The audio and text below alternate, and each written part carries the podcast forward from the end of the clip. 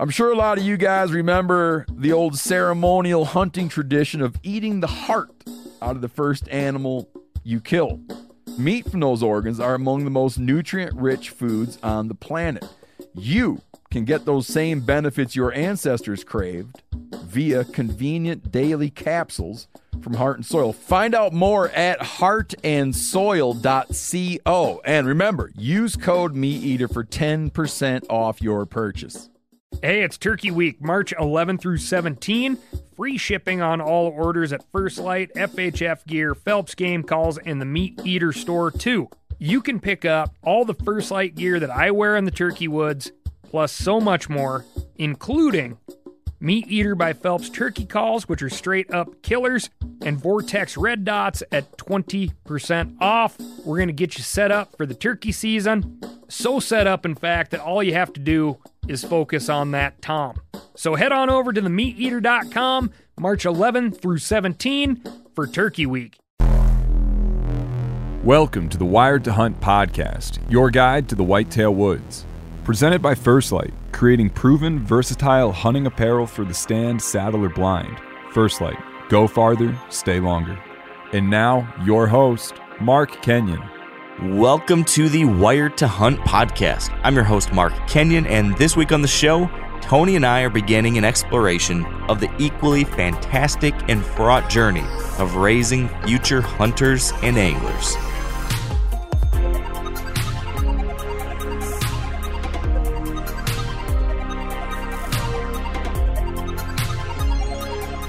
All right, welcome to the Wired to Hunt podcast brought to you by First Light. And today we are kicking off a new topic of conversation, a several episode series diving into the fraught, fascinating, exciting, disturbing, distressing, wonderful, joyful waters of parenting. Tony, can I get an amen on all that? you, you, sure can, buddy. And you use fraught. Uh, uh, how often does that happen on a hunting podcast? You know, we're trying to break down barriers. I, I love it, man. Yeah. So, so we're gonna talk about raising outdoor kids, Tony. And I was hoping you could help me today, kind of kick this off. Um, I've got a, a few different episodes planned with some very interesting different people who come to this with different perspectives. Uh, we've got like experts, we've got philosophers, we've got authors, we've got regular old dads who've been there and been in the trenches. Um, and I, I want to kind of talk about all different things related to, you know, introducing your kids to the outdoors, hunting with them, fishing with them, building an, an interest in the outdoors, teaching them about life and death and conservation and you know having fun outside and getting uncomfortable and having fun doing all that. Um, and, and and just telling some stories too because i think you know when i think tony about folks who listen to this podcast there's a few things that unite us most of us. Uh, most of us are pretty serious deer hunters. Most of us really love the outdoors.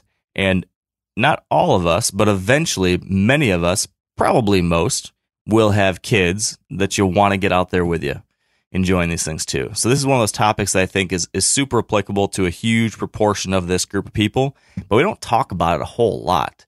Um,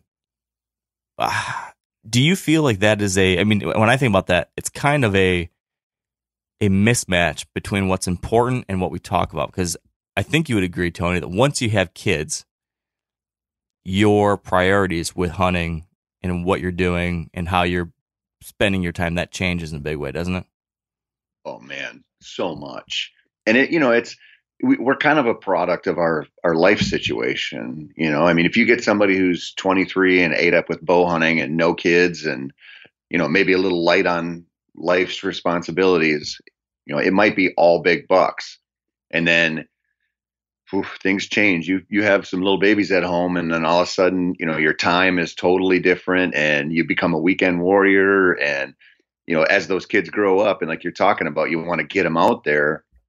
It's like everything that you you would want for yourself out of it sort of takes a back seat to how can I get them out there and have a great time. And it's you know, there's like a little bit of a transitional, you know, process to it. But man, it's so much fun. And it just kind of reframes the value of the outdoors and these, you know, how lucky we are to get to do the things we do when you get to introduce your kids to it. It's so fun. Yeah, it's funny. It's it's one of the surprises to me when I, you know, I had all these thoughts and preconceived notions before having kids about what would be good, what would be bad, what would be tough. Um, but one of the surprises was how it brought new joy to hunting and fishing for me. I thought it was going to make hunting and fishing harder and like I wouldn't be able to enjoy it as much. And on the flip side, it has actually like shined new light on fun things and, and stuff that I took for granted or ignored. All of a sudden, like it's those little things that you get to relive through their eyes that makes it so cool, you know? Yeah. Did did you find that first with fishing with the boys? You know, or not?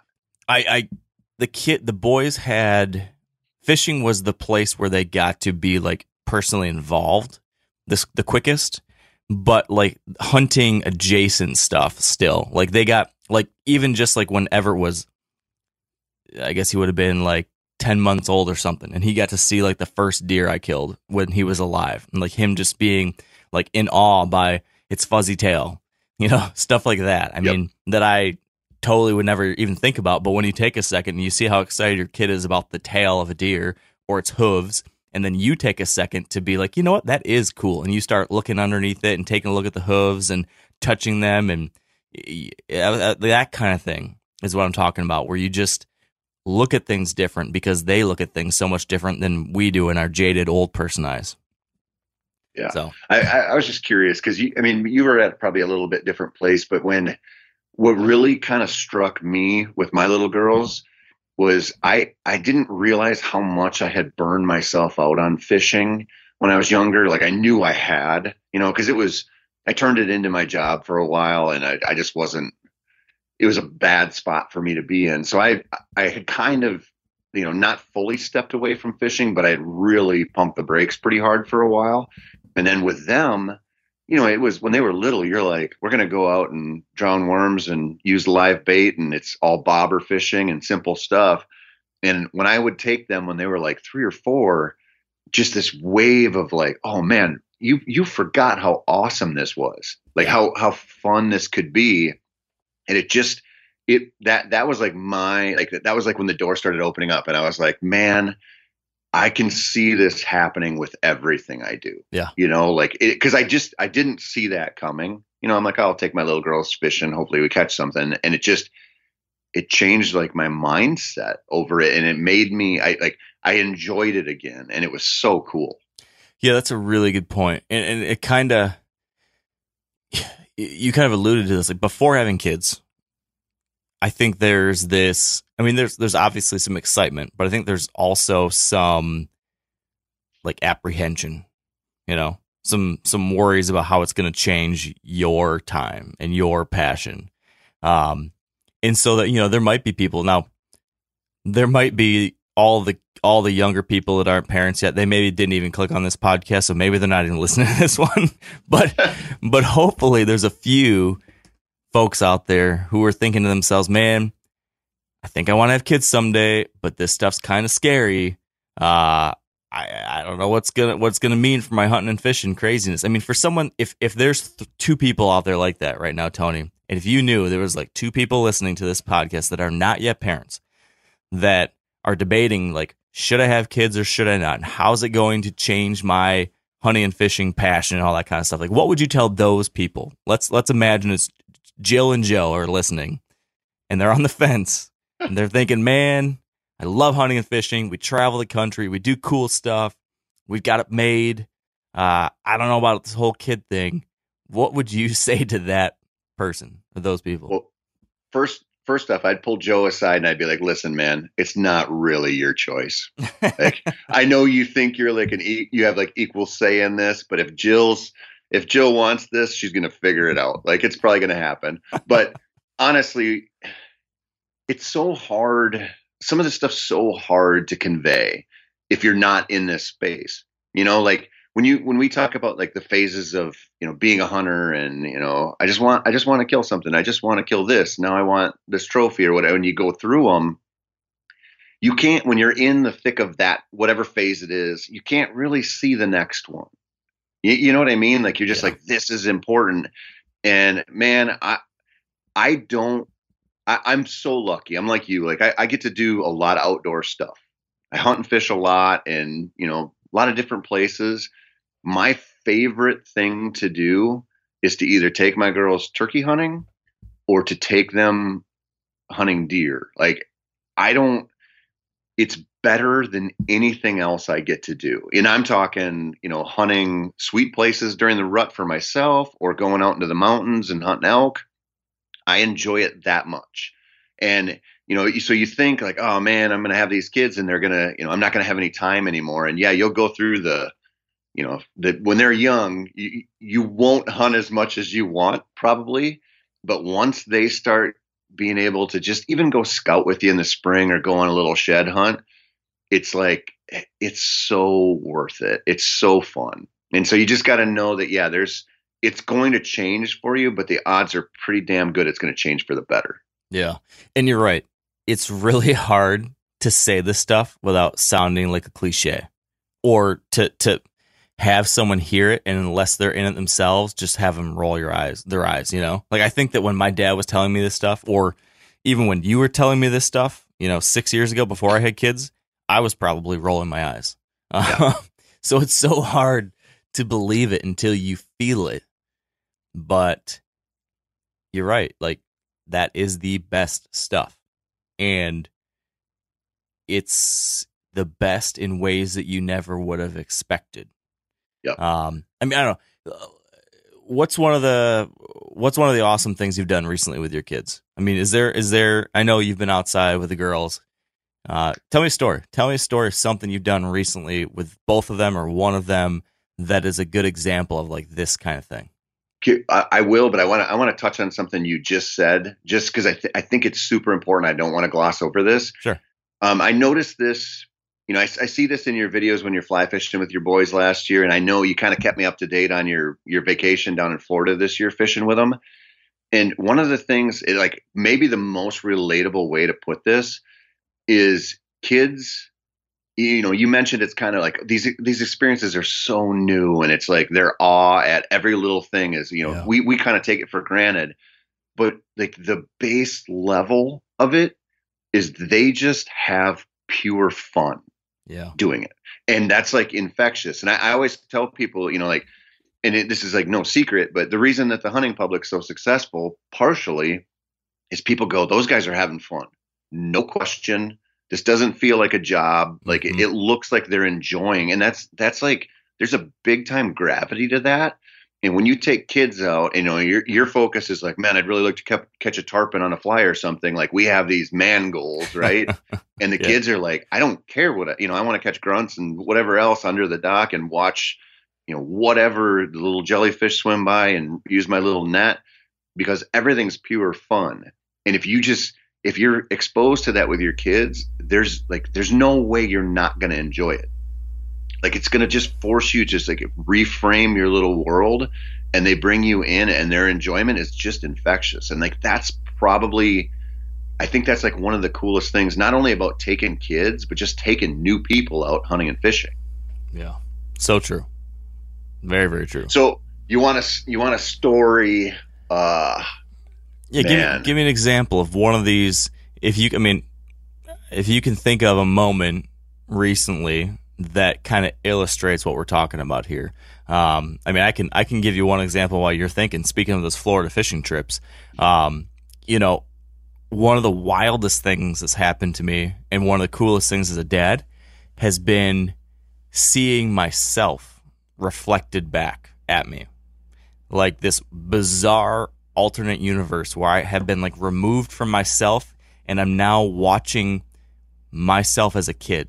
Like when we were in Florida, and I don't think I've told this story in the podcast, um, but we went to Florida a couple months ago, and I, I know I was telling you about this, but we were we had a little place on the coast and we had a dock, and every morning Everett, five years old, would get up at like before we're even really out of bed and going. And he was running out the front door. I'd hear like the porch door open, and I'd have to run out there. What's he doing? He's got his fishing pole, and he's running to the dock. And he runs down the dock. He's got his life jacket on. He's got his fishing pole. Uh, he'd grab a little bag of, of shrimp that we had in the freezer, and he would go out to the end of this dock, and he transformed into little Mark Kenyon at age like seven, eight, or nine. When I would sit at the end of the dock we would go up to my uncle, my great uncle's cabin in the Adirondack Mountains. He had a little place on the lake, and I would go out to the end of that dock and I would dunk worms for five, six hours at a time. Like I wouldn't come in for breakfast, I wouldn't come in for lunch. Like that's all I want to do. And now I'm watching my five year old do the exact same thing. Like he's out there at the end of this dock dunking shrimp, and he doesn't want to come in for anything. He doesn't want to come in for ice cream. He doesn't want to come in for lunch. He doesn't want to he just drops that shrimp. Got one, Dad. Pulls it in. Pulls off a grunt. Drops it back in. Pulls up a little yellowtail snapper. Got one, Dad. Pulls it in. Oh man, it's a puffer fish, Dad. This is the best day ever. I mean, every little thing was the best thing ever, and uh, and it just like like you said, it's infectious. All of a sudden, in my head, I'm like, man, this is the best thing ever. Like this is this is so fun and so bizarre seeing like this piece of me, separate of me now, coming to life and uh, and looking just like I don't know. It must have been. Uh, I don't know. It's just a wild, wild thing to see come into the world like that. I mean, that was one example for me. That's just like, man, this is this is something else.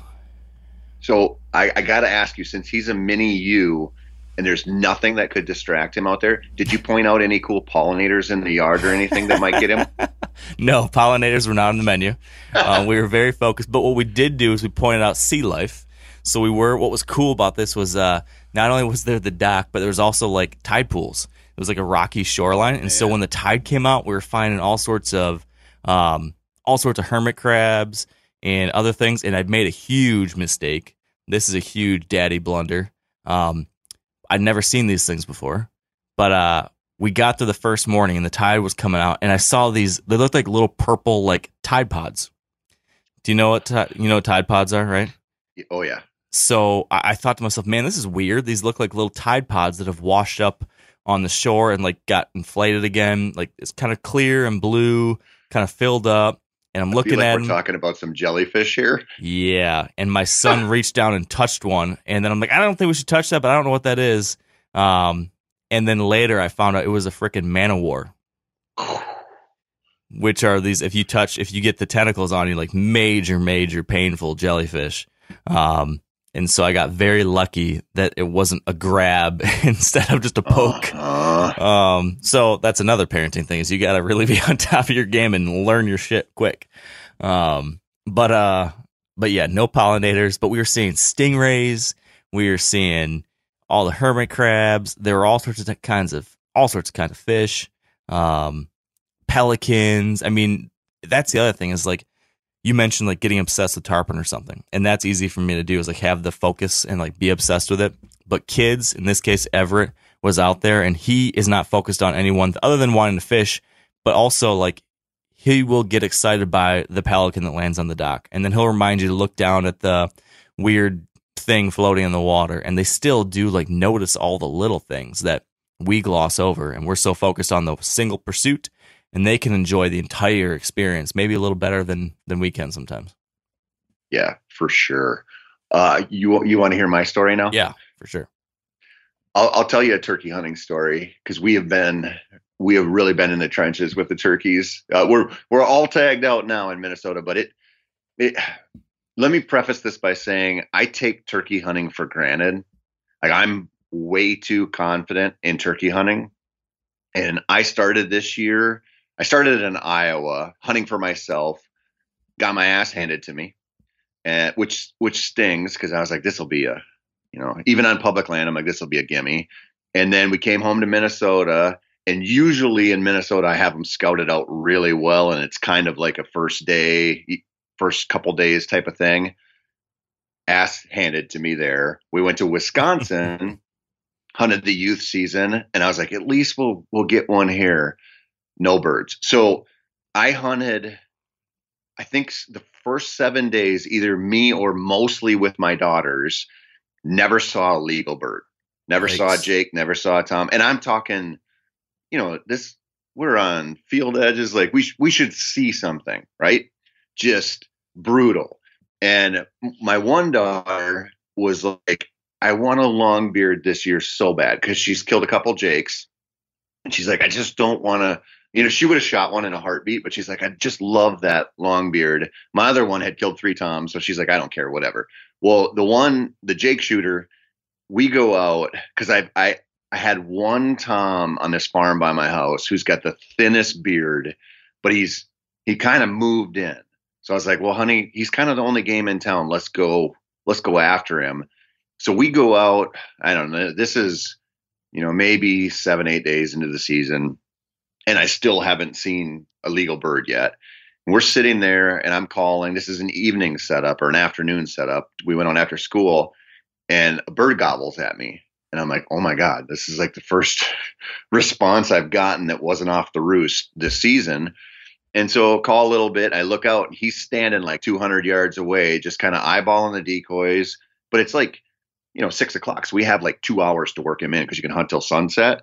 I'm like, this is going to happen. He's by himself.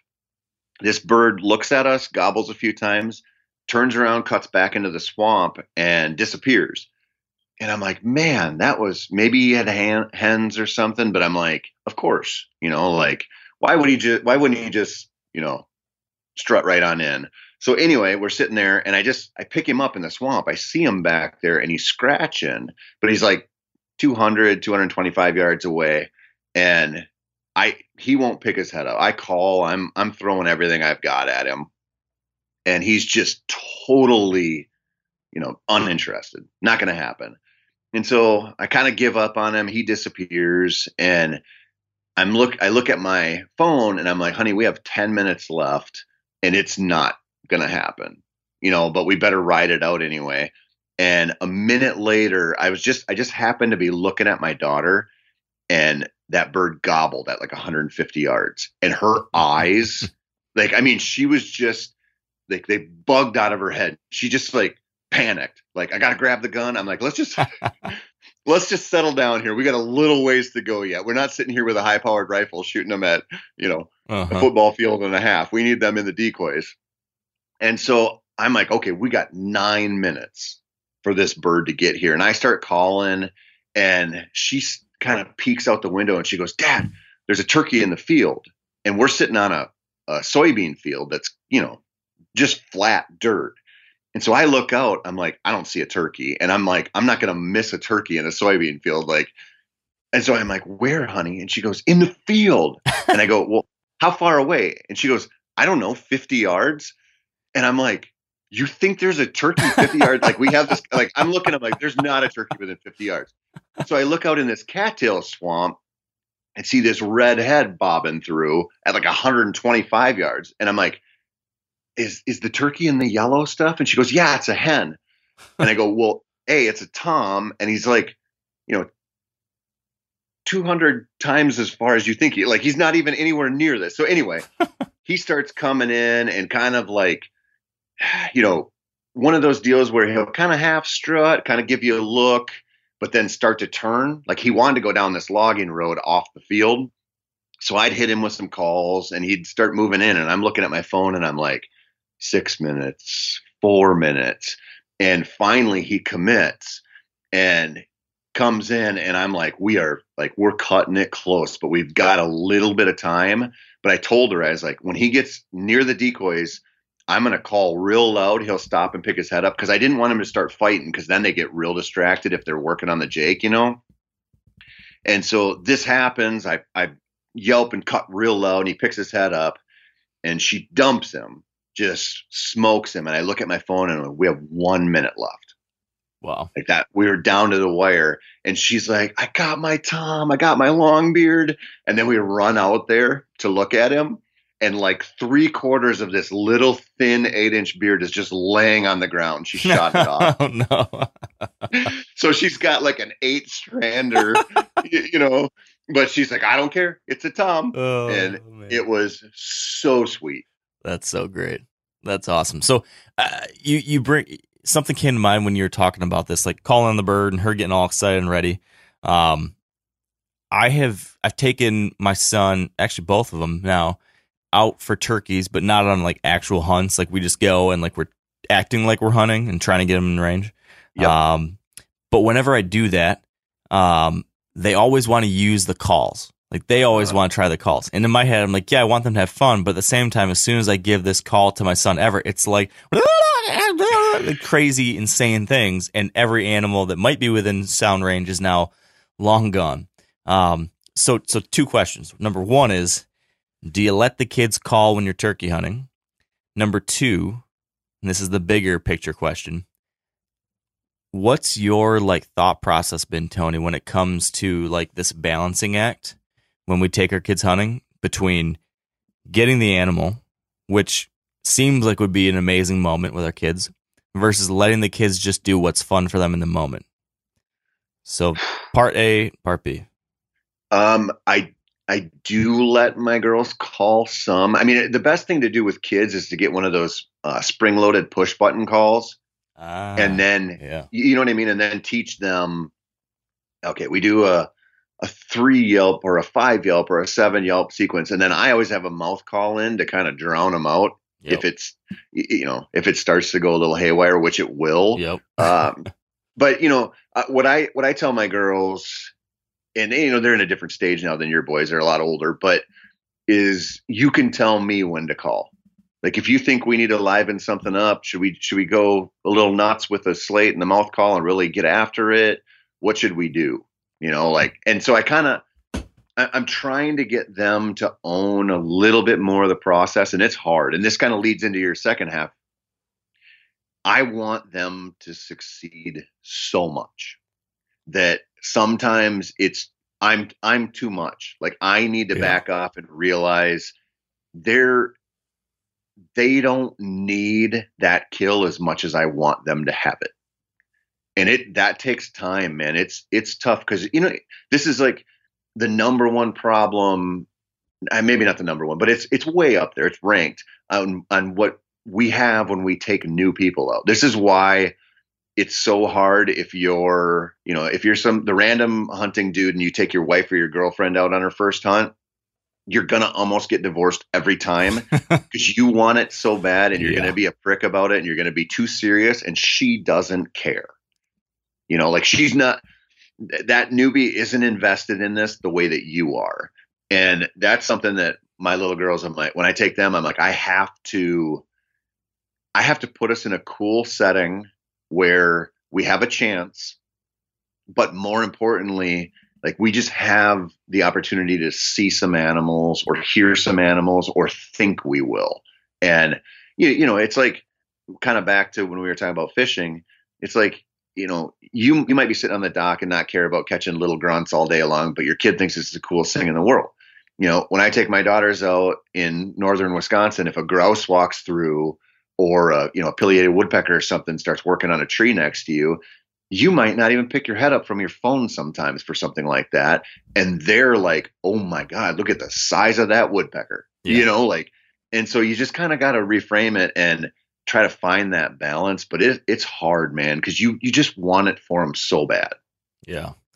Yeah. It's uh, a constant struggle because, I, and this might be wrong, but like the assumption, or, and I think a lot of people feel this way, as the mentor or the, the parent, you feel like, man, if they just experience what's the best thing for me, and we think like, and lots of times wrongly, but lots of times we think that the best thing is like getting the deer, getting the turkey.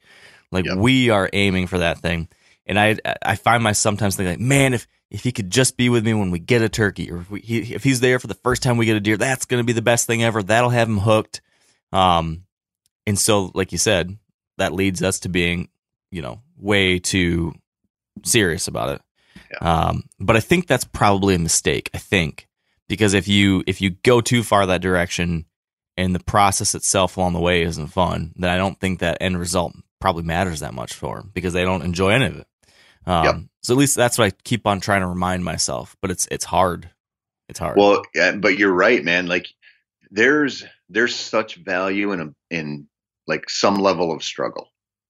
You know, you, you don't want them to go out and have it super easy, but you also want to really kind of manage that struggle. You know, if, they, if they're super cold and uncomfortable, or you know, if there's if they're real tired or something, if if there's like com- compounding effects of like the misery in addition to just not having success right away, then things go south. Like then then you're at risk of just making it too much of a bad thing. And so I was I, kind of look at it like that's why I like turkey hunting so much. You know, if you pick and choose decent days and they've got hand warmers or whatever, and you're you know they're eating candy in the blind, the the discomfort levels can be managed real well you know and so then it's like even if the turkeys don't show up too much or they're not cooperating at least they're not like i hate this Yeah. you know because i'm not and we you know we just don't it's hard to relate to that because you know we're we have good gear and we're used to going out and sitting in a tree stand from dark to dark and like this is what we do. This is our driver. For them we're just trying to get them to a place of like you start loving it a little bit and then we'll we'll start you know we'll be okay being a little colder or a little more hungry or tired or whatever. But right now that's it's so important to manage that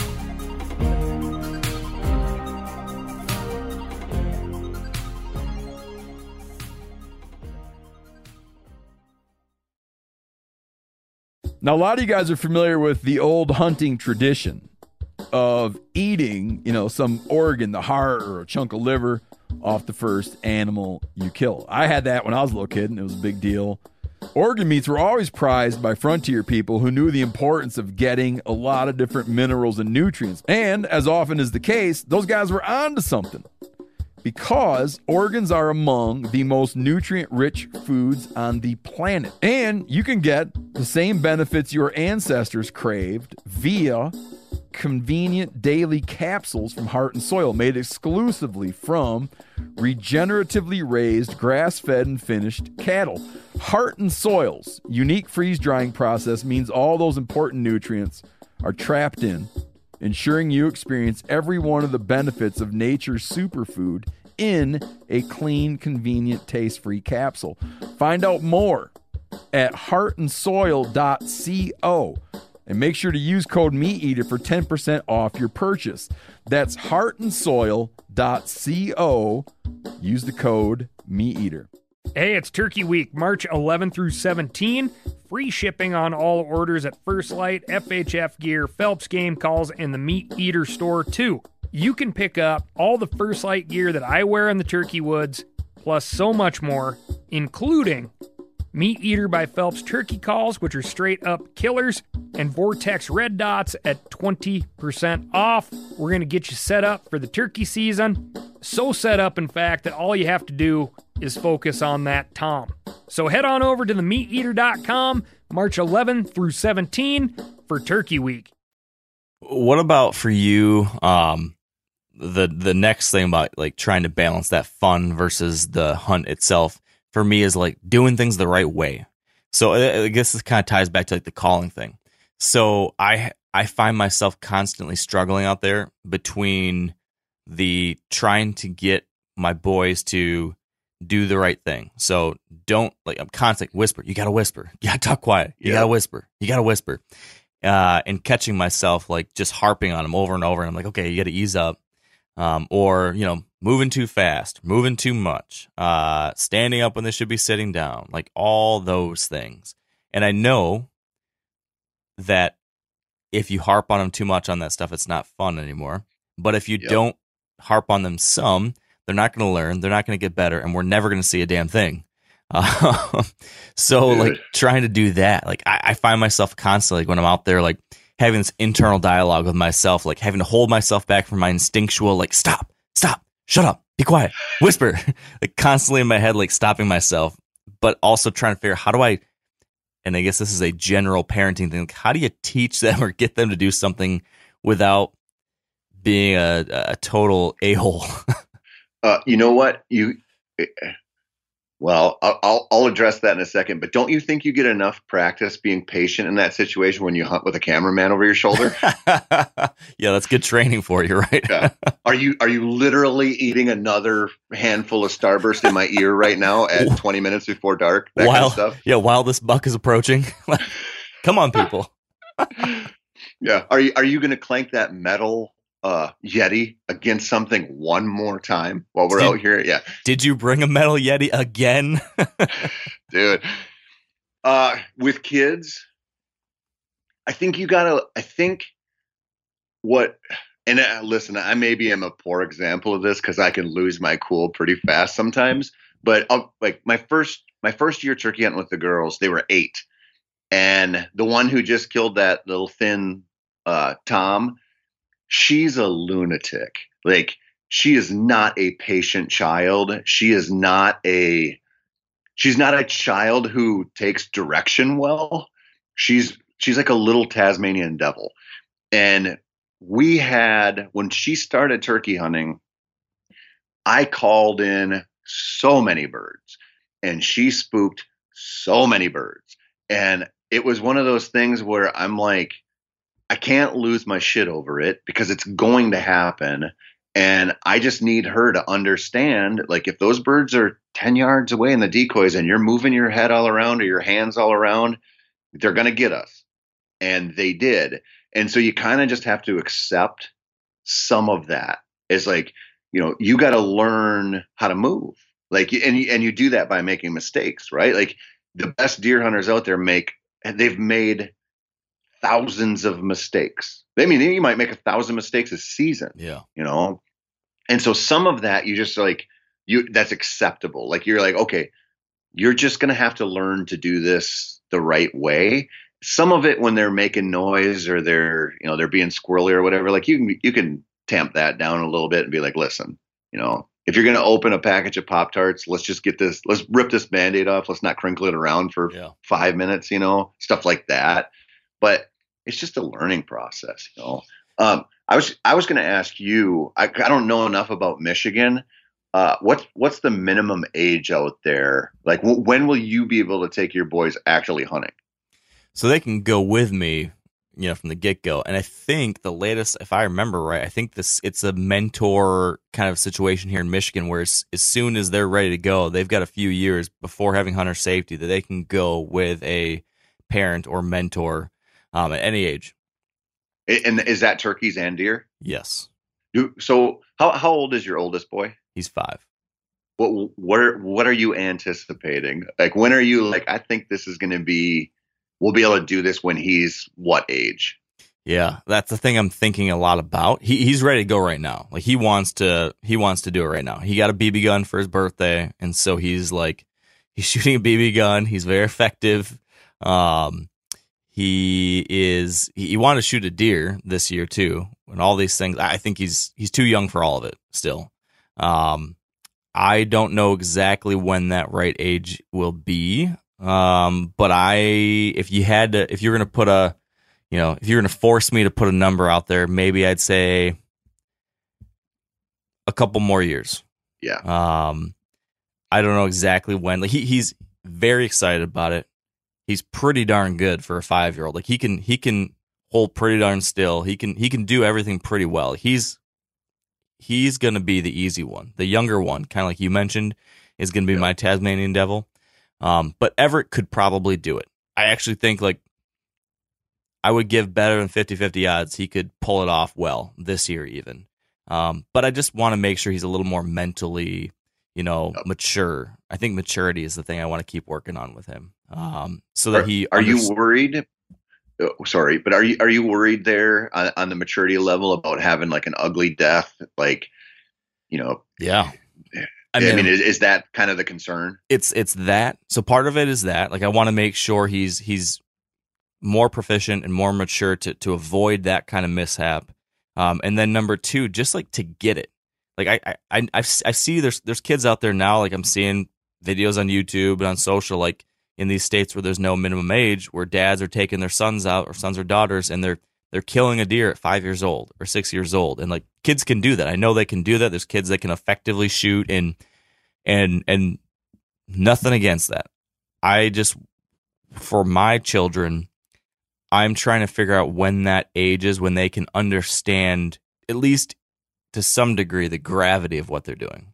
Yep. Um, and I, I don't know what that right age is yet for my kids. I'm, that's what I'm trying to figure out. But, but I want to make sure if we are, and this is like a big, big overarching thing, Tony, that I have a lot, I don't, I don't know the answers to yet. between like fostering the fun in this experience versus also providing them or helping them understand the gravity of it or the importance of it.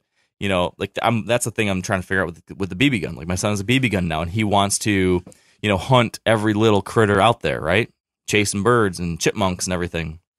And I did that when I was a kid, and it was fun. And I think that was part of that was one of the things that, you know, helped me become a hunter. So I want him to have this little miniature version of his own hunt and feel like he's really doing it.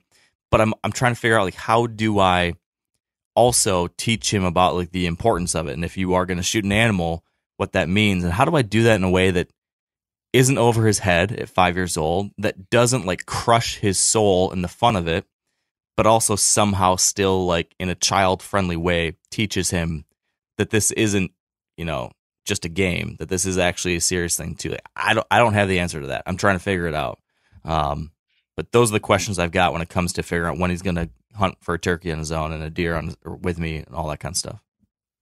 Yeah, man, that that part's tough. That was that was my primary concern with taking the girls deer hunting because you know turkeys i don't know they're just there is not that connection to a turkey the way that you know kids can feel with a, a deer it's a different thing and i was terrified of a spine shot. Yeah. You know, and it it's I think, you know, people might disagree with me on this, but you know, you're raising two little boys. I'm raising two girls. I've got hunting buddies who have boys who are the girls' age and they hunt like crazy. There's a there's it's it, there's a difference. I mean, you know, when you talk about your little boy running around with a BB gun trying to shoot every sparrow and chipmunk and everything he can, mm-hmm. I mean that that was a lot of us, right? I mean, when we were, you know, when I was younger, we I have murdered so many little sparrows and pigeons and starlings and stuff yeah. in my life with BB guns and pellet guns growing up. And that was what we lived for. And there's yeah. like a, you know, I see this in some of my buddies' little boys. There's like a bloodthirst there that I don't see in the girls.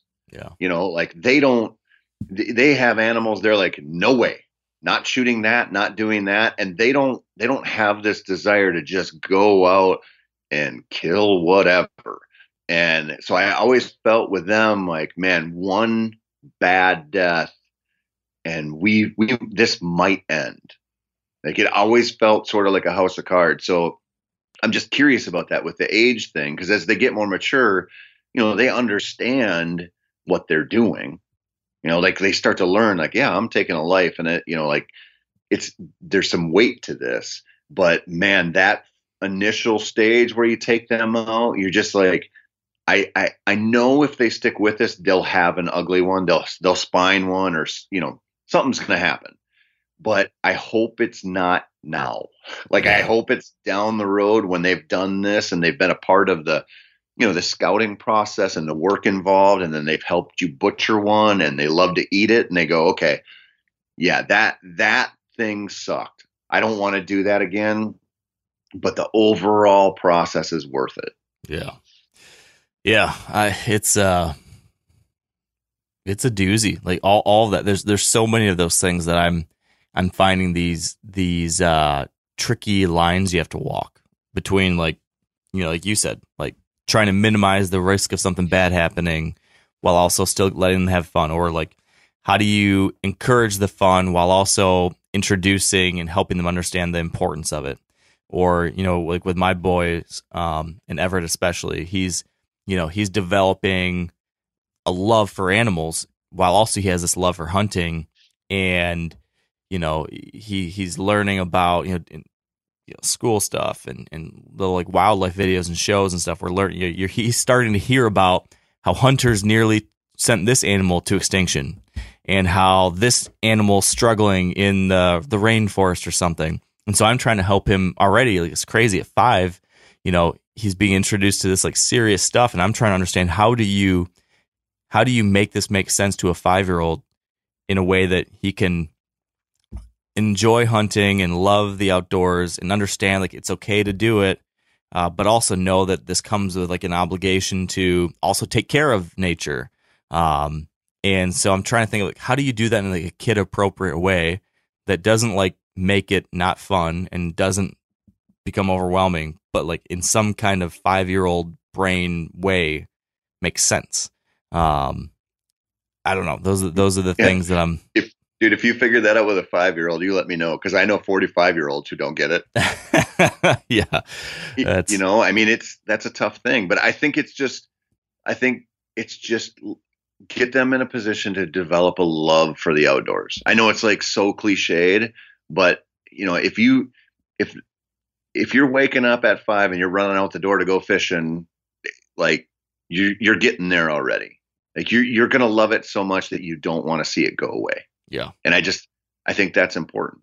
You know, Yeah. and, and I think it's just exposure to a lot of different things in the outdoors. You know, it's not just seeing a big buck. It's like seeing all the animals that live in the big woods. You know, like it's I, I I think that it's just a, it's so important to get them out there to experience a lot of different stuff. And then I think that will come eventually. yeah, Like he's not going to get it when he's in, you know, kindergarten, but the the like the framework can start to be built already. yeah. And and it's just uh, it's yeah. I think that's a great point. You're building a foundation now, and the foundation doesn't need to be overcomplicated, but it's it, you build it little bit by little bit. But the the key thing that has to be there from the get go is the fun, the love, the enjoyment, and then you give. I think if you just kind of every once in a while you add a little something more, you you satiate a little bit of curiosity, you answer a question, you show you know bring them up to be a part of like what you're doing. Like so, perfect example of this uh, was walleye fishing the other day with the dad of one of my son's friends at school. And so we went fishing in the morning and then we went to go pick up the kids from school and uh, we had not cleaned the fish yet. So we were going to fillet the fish on the tailgate of the truck at school um, and then save a couple so when the kids came out, we could show them. And so picked up the kids after school, came out to the trucks, um, and then the two of them were just so, so excited to get to see a couple fish in the cooler, pick them up, look at them together, and then watch us, you know, filleting them and showing them what we were doing. And they got to touch everything and look at everything and spin it around and play with it in a kid way. But then, you know, I mean, anytime you can get them involved in like the whole process, I think that builds like an appreciation itself, even without talking about it. Just like not only did we have fun hunting or hunt have fun fishing, but we also had fun in the process of turning this into a thing that we are appreciating and using. And so they Yep. got to see the fish getting cut up. And then tonight they're going to help me fry it up and we're going to eat it tonight together. And like that helps, you know, without even saying a thing. I think you're teaching that some of those lessons. And maybe that's the best thing. That's the easiest way maybe to treat to to sh- to help teach those kinds of things is just show it with your actions and have them in, a part of it. I I totally agree. I mean, I, I think the more parts of this that you can involve them in, the better. You know, like, it, and and I think that's a mistake that in the hunting industry we've made, par- partially due to the constraints of the kind of content we make. But you see so often, like, oh, you know, we're taking my buddy's kid out on his first hunt, and you know, it's like you go sit in a box blind over a food plot and 17 deer walk out and one of them gets shot and it and there there's like it feels very surface level you know and it, it may be it may not be. You're only getting the 22 minutes of show or whatever but we've kind of like presented that image that you just bring them into this you know kind of babysat situation they kill they're done and when you're doing it yourself with kids your kids or you know whatever if you're bringing newbies out or whatever you're just like, okay, there are so many opportunities like you're talking about with those walleyes and the little boys that are not that's not like a part of a fishing trip, really. Like that's not something we focus on. You don't think about it, but it's important. Like so important for developing like a greater just curiosity and love of the game. You know, I mean I my my other the one my one daughter two nights ago uh, I was turkey hunting with her. She still had a tag left, and we called in three jakes, and she killed her bird. And when we when we got back to clean it, she's like, "Dad, I wanna I wanna see, you know, this, this, this, and this." You know, she's like, "Can you take his heart out? Can you show me his lungs?" I'm like, let's, "Let's chill here, Dexter. Like, you'll Yeah. we'll, we'll get there." But then she's like, "I want to know what he was eating," and so we cut his crop open and it was grass and i think they were i think they were foxtail seeds i'm not sure but these little seeds in there and she was like can i touch that? And i was like you go nuts like i don't i don't really care what you touch here. And she's like i can't believe i'm holding turkey food that a turkey found and ate and then it was in him. Like you know and i'm like i just want to get this thing cut up because this is the fourth turkey i've cleaned in like 5 Uh-huh. days. I'm like i'm i'm over this.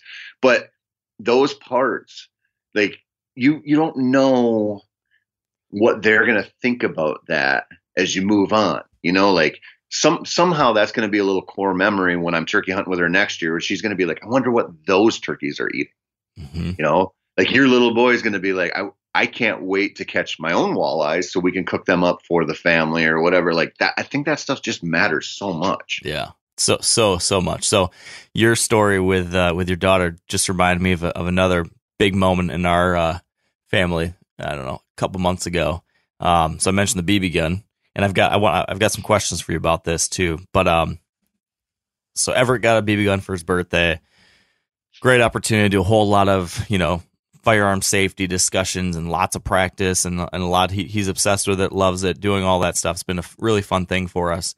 Um, but eventually it was like, okay, you know, you can, um, you know, I'll, I'm going to let him do some of that stuff that you talked about doing. As, as little boys, they want to go out and be a hunter finally for the for the first time. Um, and so he got his first bird uh, a few weeks ago or a month ago or something. Got a little bird, and um, I actually wasn't even around for my my wife was out with him, and I was recording a podcast, and I came back out, and my wife's eyes are just big, and she's like, "He actually got one." and I was like, "Oh man, we weren't really expecting him to be this effective so quickly." Um, and so you know, right away I'm thinking, okay, you know, how do we handle this? What do I want to teach him? What do, what do we get out of this moment?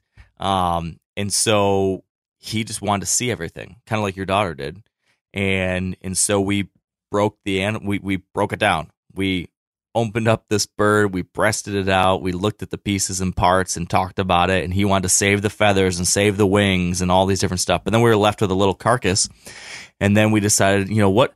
He he asked me, he's like, "Oh, I wonder, you know, what are we gonna do with this? What's gonna happen to this?" And I said, "Well, you know, something's probably gonna eat it, you know, with the leftovers." And then I thought, you know what? Why don't we learn? Why don't we find out what's going to eat this? So we went and set up a trail camera, put the carcass in front of the trail camera, and let it run overnight and turn on video mode.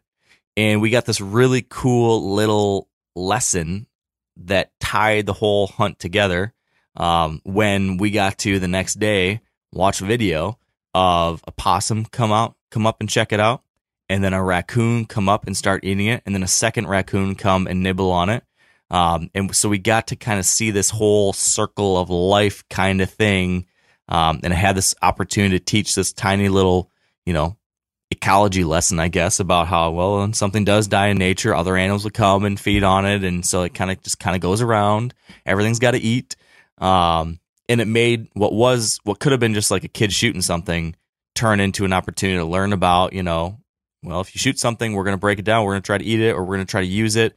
And also, this is what happens afterwards, and this is how other animals will benefit from it. And they thought my my kids thought it was the the coolest thing in the world. They were so obsessed with watching that video, and they wanted to show everyone the video, and they wanted to tell everyone the story. And it wasn't a story just about how Everett shot his first bird, but now was the story about how we got to see it, we got to touch it, we got to see a raccoon eat it, um, and all that kind of stuff. So it was it was it was a fun, interesting example of maybe how how to do that kind of stuff. That, that is a that is cool. So that leads me to my question about shooting. I was curious what you have learned as you have been trying to teach your girls to to shoot, whether it be a firearm or archery.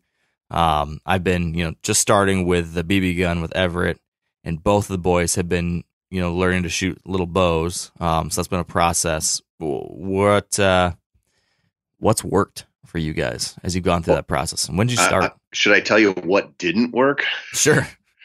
Man, so when it hasn't been that long in Minnesota where we've had no minimum age for turkeys. I don't remember when they changed it, but it wasn't wasn't super long ago. And but when they did, you know, I was like, oh, thank God, I can take my girls hunting. So I impulsively went out and bought a little uh, youth model 20 gauge, and I thought this will be perfect. You know, like they, we'll start on the. Well, I mean, we started with a BB gun and then we shot a 22, and I was like, but this will be their first like turkey gun. And I took the girls out, and we, you know, I bought a one of those bog pods that the death grip deals that you can lock a gun in there, you know, and Yep. that kicks that that that holds down the the recoil a little bit because it it's pretty heavy. And anyway, my my one daughter, my, my lunatic daughter, she she squares up to it to shoot, and I had a you know I mean, it was like a little trap load in there, like seven and a half, two and three quarter, whatever. And so I'm like, this will be no big deal. And I'm watching her take her first shot, and she picked her head up, then pulled the trigger. So now there was like two inches of space between her face and this gun. And this gun kicks a lot because it's so small. And she got a bloody lip, fat lip. And I I just like, it was like a car wreck in slow motion. I'm like, oh, you have, you have screwed up so bad. And I knew it. And she was like, well, I'm not shooting that gun anymore. Ugh. And I was, my other daughter was okay with it, but she didn't like it. And I'm like, this was so dumb, so dumb. And I had to, I just happened to have a, a little 410 22 little savage that I bought when I was in high school to hunt, you know, squirrels and rabbits and whatever. And I was like, well, honey, I have a smaller gun we could try. And I had to, I had to back up the process and start with a BB gun again because she was you know like understandably flinching like crazy and i'm like i can't take her hunting because she's gonna it's it's gonna be a train wreck and so i had to go all the way through the process of shooting a 22 again and then finally shooting that 410 but it took until this year when they're 11 to get her to shoot a different gun. She's like i like that 410 because it doesn't kick. I always want to shoot that. But that's like a base level turkey gun, you know, like if if you can find the the turkey loads for it. And I'm like, we need to, you know, like we need to like jump up a level here at some point. But it was it was a dumb thing on my part, and it was like a, you know, we've been dealing with it for three years. Just that one mistake, you know, and I, I feel like we're kind of over it, but it was just you got to be so careful with that stuff. Like you can't. I, I think when you're talking about introducing kids to guns, you can't take it too slow. There is no such thing as too slow, but there is too fast. Yeah. Um, have you have they shot any kind of small rifle or anything yet, like a 22 or anything? Well, they've shot 22s a lot, and that was kind of our bridge, right? Because that's a that's a gun with no kick, but it has a, a, a loud enough bang Yeah. where you know, and obviously they're using hearing protection and stuff, but it's weird. You know, we kind of take it for granted. We're like, we throw on hearing protection and shoot a muzzleloader, shoot a rifle, whatever. They're just loud, but you're using protection. But they they just view it differently. Like they'll ask me, you know, if we if we go to shoot a new gun, they'll be like, "How loud is it?" I'm like, "It's as loud as every other gun we shoot." Like Yeah. they're all loud. They're breaking the sound barrier. I don't know, but it's uh it's a Do you, process. do you do that annoying thing where like you say like oh, it's breaking the sound barrier? And speaking of which, did you know the latest rocket can reach the next planet in this speed based on the propulsion power of this rocket? Did you know that Elon is that the kind of dad you are? Uh, probably. so okay, so now I that we use such an angry, condescending voice to describe it, but yeah, maybe I'm like that. so sorry, continue. but anyway, you got to be careful with it. And, you know, it, that's one of the things that I, I don't know if we really talked about this or not, but they, they have, a, I bought them a, a youth vertical bow. They're, they're kind of getting used to that a little bit, but they've been hunting with a crossbow for deer. And, you know, I'm, I'm not interested in crossbows. They're not fun for me. They're just not my thing. But for kids, you know, they're not loud. They don't kick. They're insanely accurate. So that makes them fun to shoot. And that was kind of another bridge for me was they're like, I love shooting this. You know, you don't you don't have to worry about the bang, you don't have to worry about the recoil. And so that was kind of another thing I did not see coming. You know, partially because I had almost no experience with them when I bought one for them, you know, but you just you find different ways to just like make this process happen, but it's a slow one. I mean, or it, it can be and probably should be, you know? Yeah.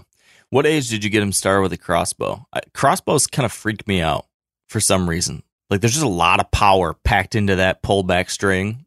And and even when I've shot them in the past, like I'm just like, oh, keep those fingers down. Keep those fingers down. Yeah. Uh, Ooh, yeah. When did you when did that start with them and what was that like early on? we I started with them when I, I so I bought them this youth crossbow when they were like eight, and you know they would come out and target shoot with me some, you know, and I'm I'm the same way, man. I I when I shoot a crossbow or I handle a crossbow, I feel like I'm trying to ride a unicycle. Yeah, it is an awkward thing that I just I'm not comfortable with. Kind of like you know when we were out in Montana last month and the uh doing that long range rifle shoot we did, yeah, I was so uncomfortable. yeah. You know, like that was so unnatural for me. I, you know, I don't shoot rifles that way. That that whole yeah. thing, it was cool, but that kind of stuff's a good reminder to us because you know we're we're so comfortable picking up a bow or you know like I'm I'm so comfortable handling a shotgun in my life and so you, you take it for granted but with a kid all that stuff's new and so you kind of just gotta like you gotta slowly get him into there. But the, the crossbow thing was an easy transition and it was it was fun because those things are so stupid accurate. If they're shooting at a deer target at like 20 yards, they don't hardly ever screw up. Yeah. You know what I mean? It's like it's a different thing. And when, when people are like, "Oh, they're the same thing as a vertical bow," I'm like, "Uh-uh."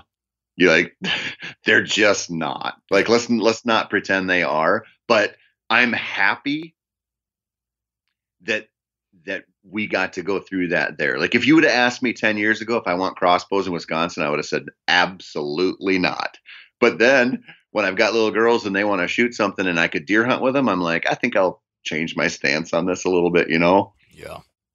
Yeah, I can see that. Uh so it, hold on. They're they're legal in Michigan too, right? Yeah.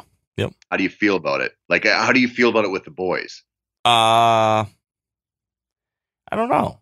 I, I guess I haven't thought terribly hard about it, but I think I, I guess I don't know. I, uh, I mean, you're, you're not you're kind of agnostic on it. You're like I might take them with it, I might not. Yes, I would. Thing? I would say I'm agnostic. I know that Everett has an interest in shooting a vertical bow. He's already shooting, you know, a little wheel bow. Probably this year, going to get him one of those tiny compounds that are super adjustable. Um, and I think he's pretty jacked about that and will want to go that route. Um, but at the same time, if I told him he could go out there and use a crossbow sooner, you know, he he would probably like, yeah, whatever. I'll use whatever I can do to be out there and hunt. Um, so in that case, I mean, to your point, they're super. I, I don't have any fundamental issue with crossbows personally. Um, it's not my jam. It's not what I want to use. Um, and there's been from everything I've seen, a lot of studies out there that have shown that it's not changing the actual harvest. Even it might be changing the percentage it's killed in archery versus gun season, um, but it's you know it's not decimating deer herds anywhere. It's not ruining age structure anywhere. It's not actually messing up the resource. So if it's if it's helping people have a good time out there and keeping people hunting longer or getting them started sooner, I guess I don't see a whole lot of reasons to to hate on it other than like it might not be the experience we want personally or for some people. Um, yep. So in that case, like if my kids were like, man, I really want to get after it and they're not quite ready with a vertical bow, but I think they could do it with a crossbow, I guess I would probably be on board with it. Um, as long as it doesn't keep them from, you know, pursuing the practice and the, you know, work necessary to become proficient with a vertical bow. Cause like I know that's such a great experience. That's such a great thing to to work on to get good at. That is so much fun, and like the the work necessary to get good with it, I think is is a big part of why it's so good. Do you know what I mean? For um, sure. Like I think a, a downside to crossbows is that they're so easy that it does not require the dedication. So I think you know, there's an argument to be made like vertical bow hunters have to dedicate themselves to their pursuit so much more than a crossbow hunter because it's just just to become proficient at it and to stay proficient requires an attention to detail and a certain amount of work and practice that like there's value in that I think. I don't know how much value. I don't know, you know, I'm not going to say that they're better than the other. It's just a different thing that I find valuable. And so I would I would want that for my kids eventually. Um but I don't think there's anything wrong, you know, doing a little bit of both to get started, I suppose. Yeah, you know, I'm I feel like you I mean, obviously I'm in a little different place because my girls have actually hunted with a crossbow. But my one daughter is really geeked up to hunt with a vertical bow. The other one's kind of so-so on it. And uh, you know, I, I have mixed feelings about that because I want them to hunt the way I hunt. You know, like I want I want them to appreciate the process you're talking about of learning how to become proficient with a vertical bow. But I also loved, I mean, I really loved the fact that you know, I was like, if I can get a deer within 20 yards, they're probably going to make a good shot. Yeah. You know, and that, because that, you know, again, and it, it might be, it's different with different kids, but I was like, it's so easy to make a big mistake with a vertical bow, you know, and if you're, if you're in a ground blind at 20 yards on, you know, pressure deer and they got a draw, I'm like, there's a good chance of a deer ducking the string a little bit or something and just and maybe i'm just justifying taking them out with a crossbow early but i i feel like we're working into that stage you're talking about with the vertical bow. And so i don't necessarily feel like starting them on a crossbow took them like changed the arc of their you know their hunting career. Yeah. but at the same time i'm not there yet. Like they're not hunting with a vertical bow and i don't I, I worry because they'll have that crutch, right? If we go out and they miss a deer or something bad happens with a vertical bow, they'll know they can go back to that easier weapon. And may, you know, maybe that really doesn't matter. Maybe this is something Yeah. like I'm bringing to the table, but it it is something that I devote some of my mental horsepower to because I think about it a lot, and I don't, I just don't know. I don't know where that shakes out.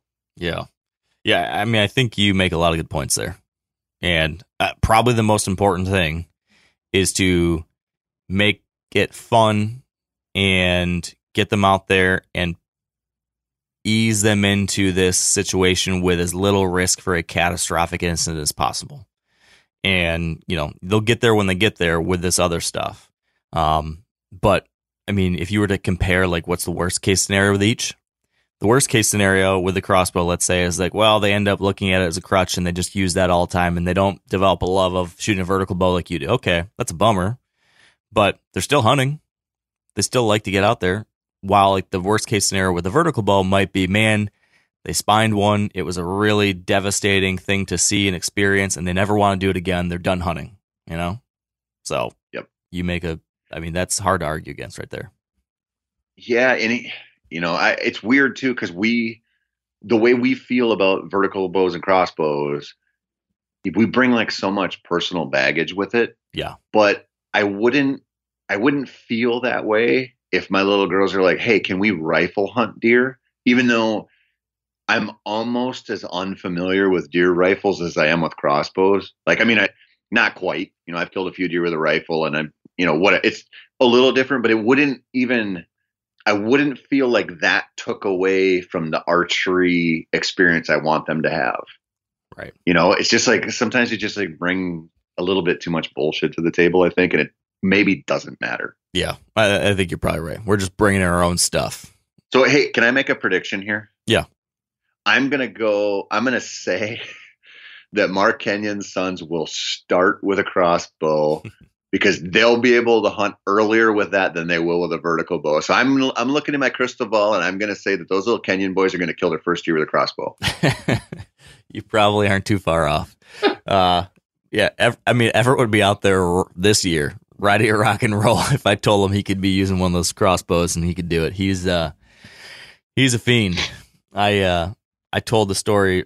I think it was last week on the podcast, but I'll, I'll just give you the 10 second version. I was gonna take him out the other day just to like go with me on a turkey hunt, quote unquote, like just to go call some in like we've done in the past, and he just started crying, like devastated. I'm like, why are you upset? He's like, I want us to kill a real bird, Dad. We got to get a real bird. We got to get him. it's like, what? I don't have my license yet. Like, I wasn't planning on actually going for a week.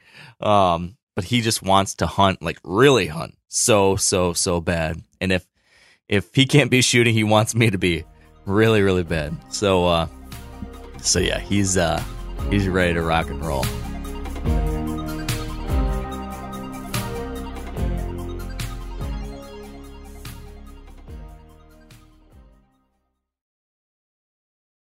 Now, a lot of you guys are familiar with the old hunting tradition of eating, you know, some organ, the heart or a chunk of liver off the first animal you kill. I had that when I was a little kid, and it was a big deal. Organ meats were always prized by frontier people who knew the importance of getting a lot of different minerals and nutrients. And as often is the case, those guys were onto something because organs are among the most nutrient rich foods on the planet. And you can get the same benefits your ancestors craved via convenient daily capsules from Heart and Soil made exclusively from regeneratively raised, grass fed, and finished cattle. Heart and Soil's unique freeze drying process means all those important nutrients are trapped in, ensuring you experience every one of the benefits of nature's superfood in a clean, convenient, taste free capsule. Find out more at heartandsoil.co and make sure to use code MeatEater for 10% off your purchase. That's heartandsoil.co. Use the code MeatEater. Hey everybody, listen up. I got I got mega huge news. MeatEater Live is heading back out on the road. That's right. Join me and the crew. Clay Newcomb, Cal, Yanni, Spencer's going to be there. Phil the engineer is going to be there. MeatEater Live headed back out. Now, when you get every ticket, okay? Every ticket you buy, you get a signed copy of our new MeatEater Outdoor Cookbook. This tour is celebrating the release of the book. Buy a ticket, get a signed copy, MeatEater Outdoor Cookbook, wild game recipes for the grill, smoker, camp stove, and campfire, which I'll point out is a $38 value. Here's where we're going to go April 23rd, the Mesa Art Center in Mesa, Arizona. April 24, the Balboa Theater in San Diego. April 25, the Grove in Anaheim, California. April 27, the Crest Theater in Sacramento. April 29, the Union in Salt Lake City. April 30, the Egyptian in Boise. May 1, the Wilma Theater in Missoula. May 2, the Bing Crosby Theater in Spokane, Washington. May 4, Revolution Hall in Portland, Oregon. And May 5, the last day of the tour, Pantages Theater in Tacoma, Washington. For tickets and more information, visit the events page at themeateater.com. Hope to see you at the show. Is there any big thing you've learned when it comes to the deer hunting side of things with all this? I mean, we've talked about balancing the fun, we've talked about balancing the d- discomfort, uh, we've talked about balancing the risk of something bad happening. I think all that kind of all comes to its like greatest, highest point with like the big creature, like a deer, and all that. Um, what are some of the things you've learned about just handling that full experience the right way? Any things that have gone wrong or have gone really right as you've gone down that path further and further? Um, I would say a couple of the things that I've learned is you know, the more that I can get them involved, like we talked about, in any part of the process. So I, you know, we hunt out of ground blinds, we run trail cameras, and I want them to help me set that stuff up. So I, I guess a different way to look at this is we view this as parents. We go, we're we're we're the guides. We're taking them out. We control the situation. And that's largely true, but not to the extent that it seems. You end up kind of realizing that you have to treat this like a partnership. And so, yeah, I, I need them to go help me set up so they appreciate what it's like to be out there and get bit by a few deer flies and, you know, do a little work. But then I also need to just back off and really listen to them when you know we're hunting if they're super tired and they don't want to get up like tomorrow if they're like it's been three days in a row i have to respect that because because i've pushed it too far or if we're out there and I can just I'm getting the vibe that they're done for the sit. You know, if it's you know 8:30 in the morning and I you know I'm like, man, we we should stick this out for a while, but if they're if the signals are going up and they're done, I have to respect that. Yeah. Because it's not my hunt.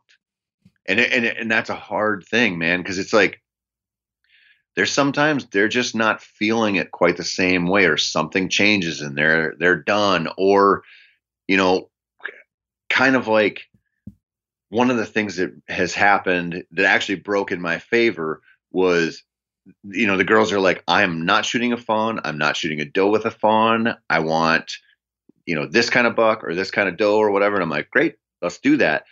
But when deer get in front of them they're like i want to shoot that deer. And so you just like you just realize you're like i gotta let this happen for them. Like i gotta set it up. I gotta help you know help put them into the position but i don't want to influence so much that they're worried like oh if i shoot this like what's he going to think or that? Like i want to leave that wide open for them you know? If they don't want to shoot it great. If they want to great. And then you know the process of like okay if you take that shot we have to work through every part of this now. And just like just have you have to just do that. And it's it's hard because you want to control so much of every aspect of it but it's not your hunt. You know like it's literally not your hunt. And you it, that's a hard thing to just kind of reconcile but it's true. Mm-hmm. man. And it's it's it's so true and it can be painful sometimes when it, it goes back to what we talked about earlier with like how bad we want it versus how bad they want it to happen you know? Um, Yep. I had like two different great examples of this last year um, last year i got to take everett hunting with me a lot it was like the best thing i did last season was you know prioritizing hunting time with him and so i mean you know in past years i would have been so obsessed with like i need to maximize every single moment i have to kill a big deer blah blah blah um, and last year I was like, no, we're gonna have fun. And so I think like seven or eight hunts, you know, during pretty good times of the year, I was hunting with Everett. Um, and a couple times that like that cost us because I was hunting his hunt and like listening to his signals. Uh, but I mean, like like one perfect example is we went and we're like, we're gonna get a doe. He was so excited. He's like, I want us to get a doe together. We're gonna do it. It's gonna be a great time. So we went out. I had all the stuff. You know, we had you know, I, I kind of figured out the things he needs to make it through a sit. He's pretty good. What we can get like a several hour sit in with him. He was four at the time this past season. Um, but you know, he needs some reading material. He needs a lot of snacks. He needs, uh, you know, his binoculars so he can look at stuff. He needs a few things along the way um, to get him through it. But we got to the end of the night. It's like the last 15 minutes, and like I'm seeing deer moving, coming our way, and he's all of a sudden like, Dad, gotta go to the bathroom. I'm like, all right, well, there's only 15 minutes left. He's like, okay, you're right. I can just hold it. 10 minutes later, the does are getting closer and closer. I'm like, all right, man, get ready. And he's like, yeah, I really think I got to poop, Dad. And I'm like, well, can't you hold it? It's only like eight more minutes and there's deer coming. We're about to get him. He's like, okay, yeah, sure. And like a minute later, they're like approaching range. He's like, Dad, yeah, get a poop. We got to go. and I'm like, oh, well, dang it. They're right here. Like, can't you just, we could get a deer. And I want it so bad. And I want to fight him on this because I know he can hold it. He's, he's a big kid. But uh, you get to see, he's like, he's like, nah, I'm, I'm ready to go now. I'm ready to go back home. And I'm like, okay, all right. I'm not to fight it. Not gonna. We, we just got to go. Um, or another time, I took him up to our cabin up north, and it was the last day of the hunt, and there was a lot of fresh snow from overnight. And we walk out to our blind that we'd set up, and there are there are fresh tracks from a deer um, that had not a deer, like a buck, like pretty darn obvious buck tracks that had come come and walked um, right past the blind relatively recently. And um, I thought to myself, man, that's great. We got fresh tracks. This buck come walking through. Um, you know, he very well might come back through. There might be some other deer passing through. Conditions are great. Uh, but at the same time, like, we might want to just follow this. He might have fun just following this track. So I'm like, hey, buddy, what do you want to do? We can sit in the blind. We got a good chance that, you know, these deer might come circling back through. We might see something else. Um, or if you want, we could just go walk that track and see what happens. He's like, let's walk the track, Dad. We got to go walk the track. And of course, that's what he wants to do. So we go and we walk that track. Um, and he's, you know, making noise. He's having a blast. Like he was having a lot of fun with it and like trying to identify what he was doing and where he was going and what was going on. Um, but you know, long story short, we follow the track for like an hour and then he's tired. He's like, ah, I'm done for the day, Dad. That was great, but you know, I'm, I'm done. And so we go back to the cabin and I had to go back to the blind though to break it down and take it home with us. So he goes back to the cabin with my dad and I go walk back to the blind and I see in the snow that buck had circled back and walked in front of the blind, like 20 yards from the blind within the last hour. So while we were walking his track, Yep. he came circling back and walked right past there. And I thought, man, if we just sat in the dang thing, the, no, the buck might have circled back because we were on his track. So maybe not. But if we would just sat, we would have had a chance at a deer at deer camp up there together for the first time. And, you know, you're just like, man, you never know. But we did the thing that he wanted to do. And, you know, that's great. I think he had a great time and it was fun. But there's so many examples like this where I have to pull myself back from doing the thing that I think's best for the hunt or or and this is something that I think I talked to you maybe off air about. Um but sometimes not putting them at least at this age that he's in. I'm maybe not rushing him into a high stakes situation Yeah. um, because they're just not quite ready, or or maybe they are, but you know, it forces me to be more serious. So the thing I had happen last year is um, at one point during our firearm season, I saw I scouted a mature buck using an area several days in a row um, that I had a couple blinds set up. Like I had a child friendly hunting situation set up. And there was a four year old buck that I knew um, that I knew of and kind of knew his jam, but I wasn't actively hunting. Um, but now here he's showing up and he's going past these couple blinds I've set up in a place where like I could actually have a chance to kill this deer with my five or four year old with me. And so I wasn't planning hunting this deer. I was going to give him another year, but I thought, man, this could be pretty sweet. Um, and so I asked Ever, I'm like, man, do you want to go after the wide nine? Like he's he's around. He's for some reason like active in this zone. We could actually get a crack at him. And of course, like, yeah, we're gonna go kill the wide nine. Let's do it. so I take him out that first night and get set up and like it's a pretty good situation. And sure enough, like we see him. Like he comes out, he comes out farther out of range than I really wanted him to be at. And I decided not to take the shot because I just didn't want anything. I wanted it to be perfect. Like I did not want to ruin a great season by you know hitting a deer bad with my son watching it. Um, and I'm not a long range shooter, as you know, Tony. So I was like, man, I want this deer within 150 yards, dead broadside, standing still. Like I want everything to be perfect. Um, but throughout the night, like I kept catching myself do the thing I mentioned earlier, where I'm like, because I was so amped up to like get a shot at a mature buck with my son and have him get to be there for it. I wanted everything to go just right, you know? So Yep. I was snapping at him to, you gotta whisper, you gotta whisper, you just gotta stop moving. You gotta, you gotta, if you're gonna move, you gotta be lower in the blind. You can't do that, can't do this, can't do that. You gotta do this right. And I kept catching myself. And then that whole thing happened. Didn't take the shot. The next day, the wind shifted, but I could hunt this ground blind that I had out there about 100 yards away that would still have us in the ball game. And then the same thing. Now I'm even more on edge because first we were in like a more fully enclosed blind, but now we're in like a kind of really cruddy old hay bale blind um, that you know just is kind of more exposed. And I just knew like, man, if we do anything wrong, we're at eye level. Uh, it just I was even more on edge now that day, and so kept finding myself, you know, just being on him about whispering, about Yeah. moving, about everything. And after that hunt, we actually saw saw that buck again that night at last light, but it was a similar thing. Like just it was like right, like literally like seconds until the end of shooting light. It was not like a comfortable, good position for me to be shooting. I'm like, man, I just don't feel great about this. I don't want to mess anything up. Um, but the, like that night, the, the kind of moral of my whole story is that night, I thought to myself, man, I, we could keep going after this deer. Like the, he did not know we're around. We were able to slip in and out, and he, you know, had moved off at the right times, and so like we were not educating this deer to my knowledge. Uh, the situation could allow us to get a shot at this deer, but do I really want to keep like putting my son in this like high pressure situation that I'm creating for him and like making it so intense when he was perfectly happy just being out there having a good old time, regardless of whether there's a mature buck or not. You know. Yeah. And so we eventually decided like like let's just chill out.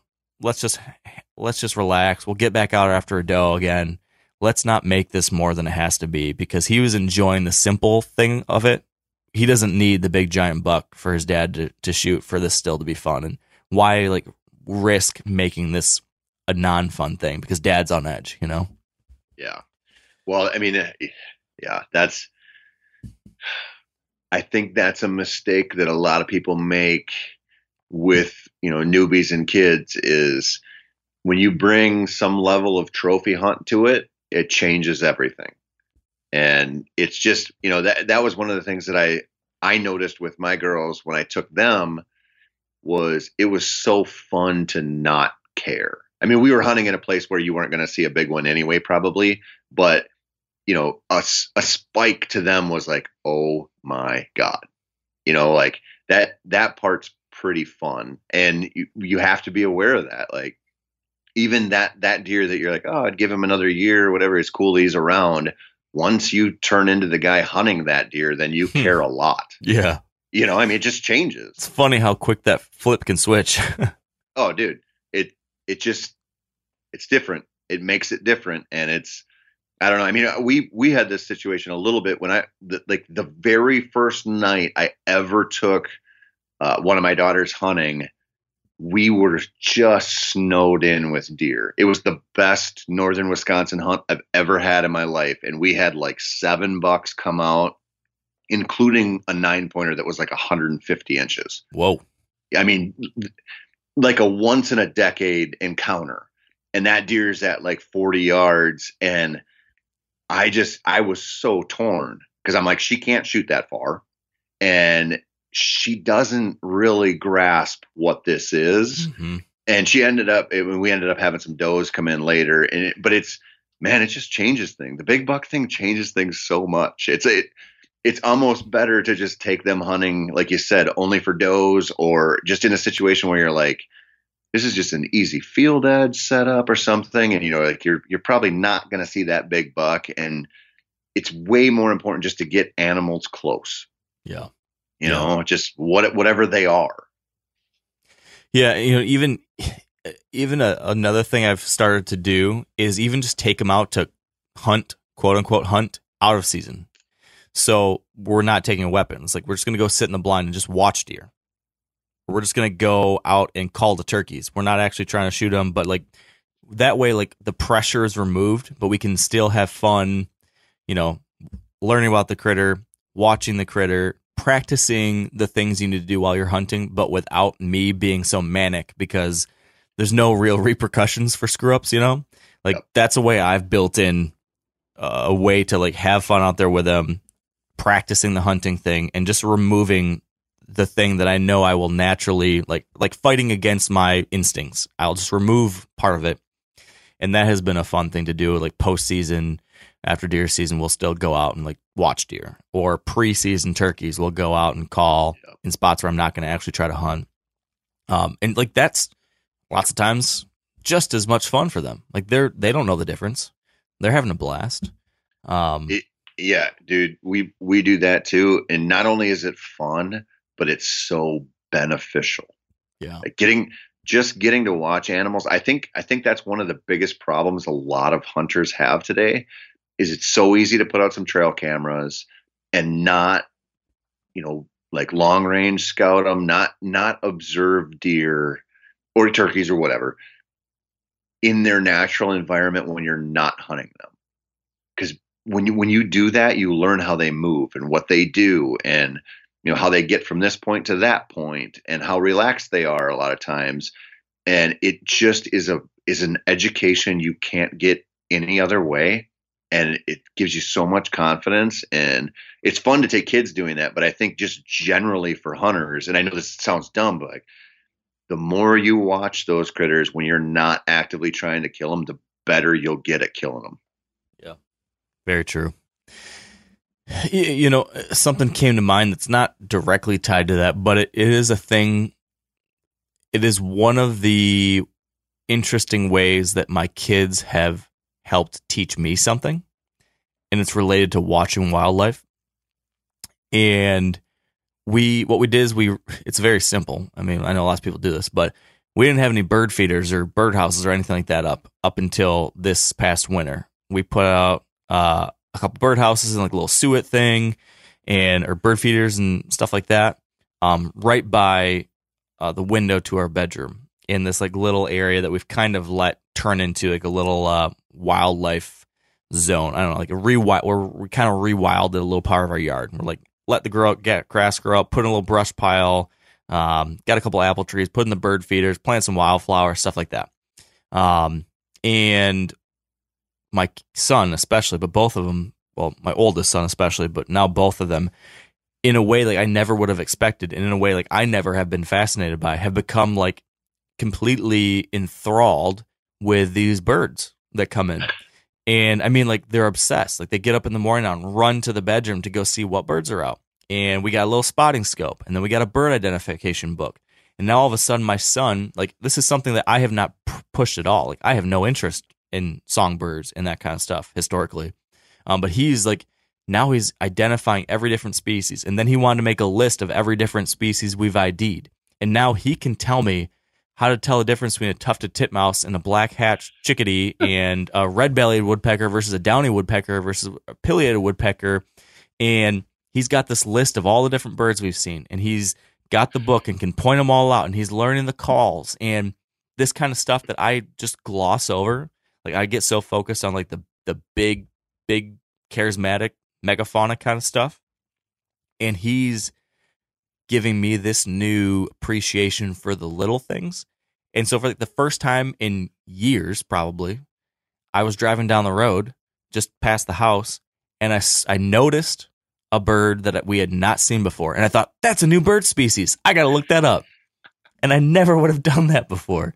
And I thought, like, how cool is that? Like, my son is bringing his passion to me and teaching me something and, and hope, helping open my eyes to something in the natural world. And I think that's one of the coolest things about introducing your kids to the outdoors is that they can introduce you right back into it too. Do, do you know what that story tells me, Mark? What's that? You don't need to do a paternity test. That one's yours. yeah. Yeah. I think everybody listening to this is like, yeah, I'm not surprised at all at little Kenyon Jr.'s dorking out on songbirds. Like this, this sounds about right, man. Yeah, we saw that coming. Oh yeah, man. So uh so we gotta wrap this one up. I've got to take my son to school. Speaking of. Um but I guess to to to maybe set the stage for where this is gonna go next and we're gonna pull in some folks with more expertise than you and I, Tony, to share some different ideas. Um but I guess a point I want to make here, and I think this came through our conversation, but I want to kind of explicitly make it and I guess I'll say this for myself, and you tell me whether this is tr- if you think this is true or not. But I constantly feel like I still don't have it figured out. Like there's so much I still don't know yet.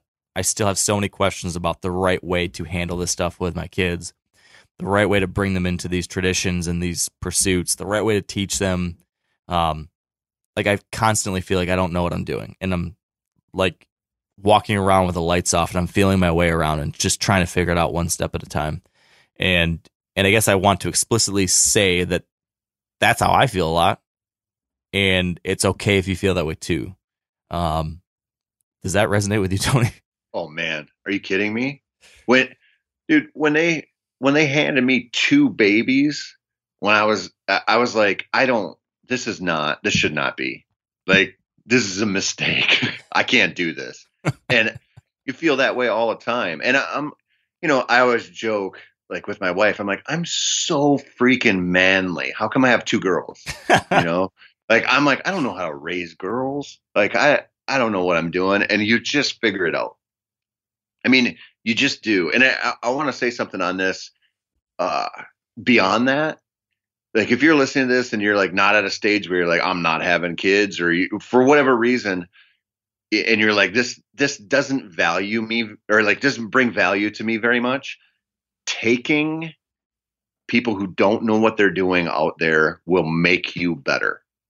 Like whether it's your own five year old or eight year old or whatever, or if you're just taking that coworker who expressed an interest or whatever, when you have to think through how to get somebody who has no experience or very little experience into something good out there in the outdoors, hunting whitetails or whatever, you will get better. So at the very least, if there's if this is like I'm not this doesn't resonate with me at all, like there's like a selfish beneficial reason to doing this, which is just you you will become a better hunter by having to think through somebody else's process that doesn't know what they're doing.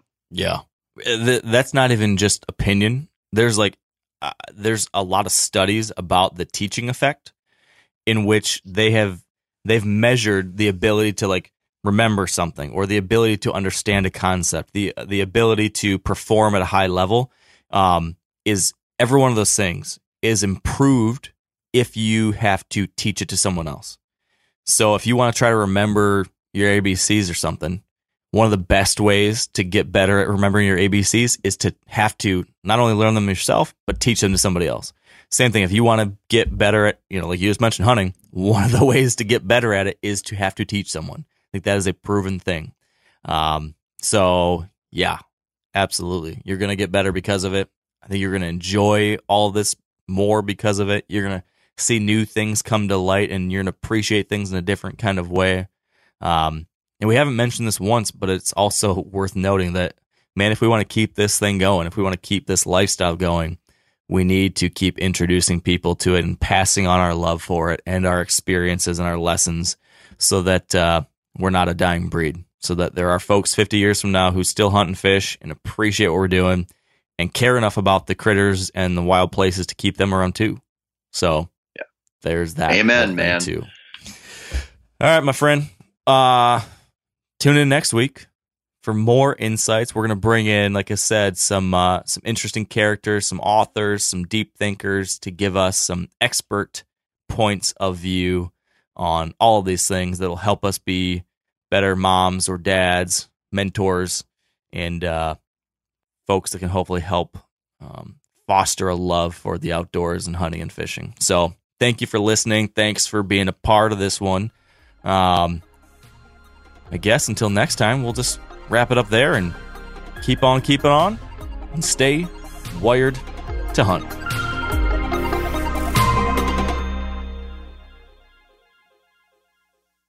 I'm sure a lot of you guys remember the old ceremonial hunting tradition of eating the heart out of the first animal you kill.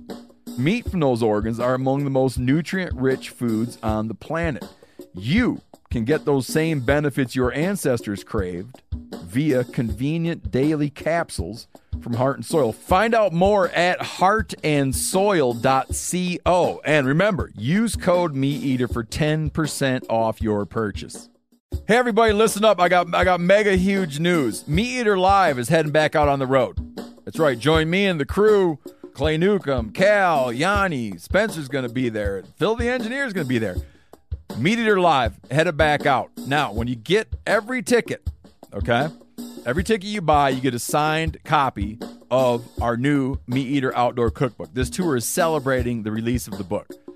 Buy a ticket, get a signed copy, MeatEater Outdoor Cookbook, wild game recipes for the grill, smoker, camp stove, and campfire, which I'll point out is a $38 value.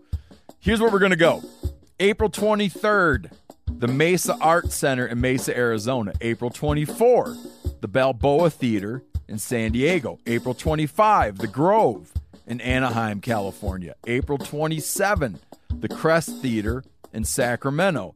April 29, the Union in Salt Lake City. April 30, the Egyptian in Boise.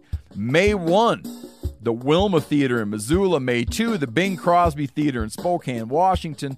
May 4, Revolution Hall in Portland, Oregon. And May 5, the last day of the tour, Pantages Theater in Tacoma, Washington. For tickets and more information, visit the events page at themeateater.com. Hope to see you at the show.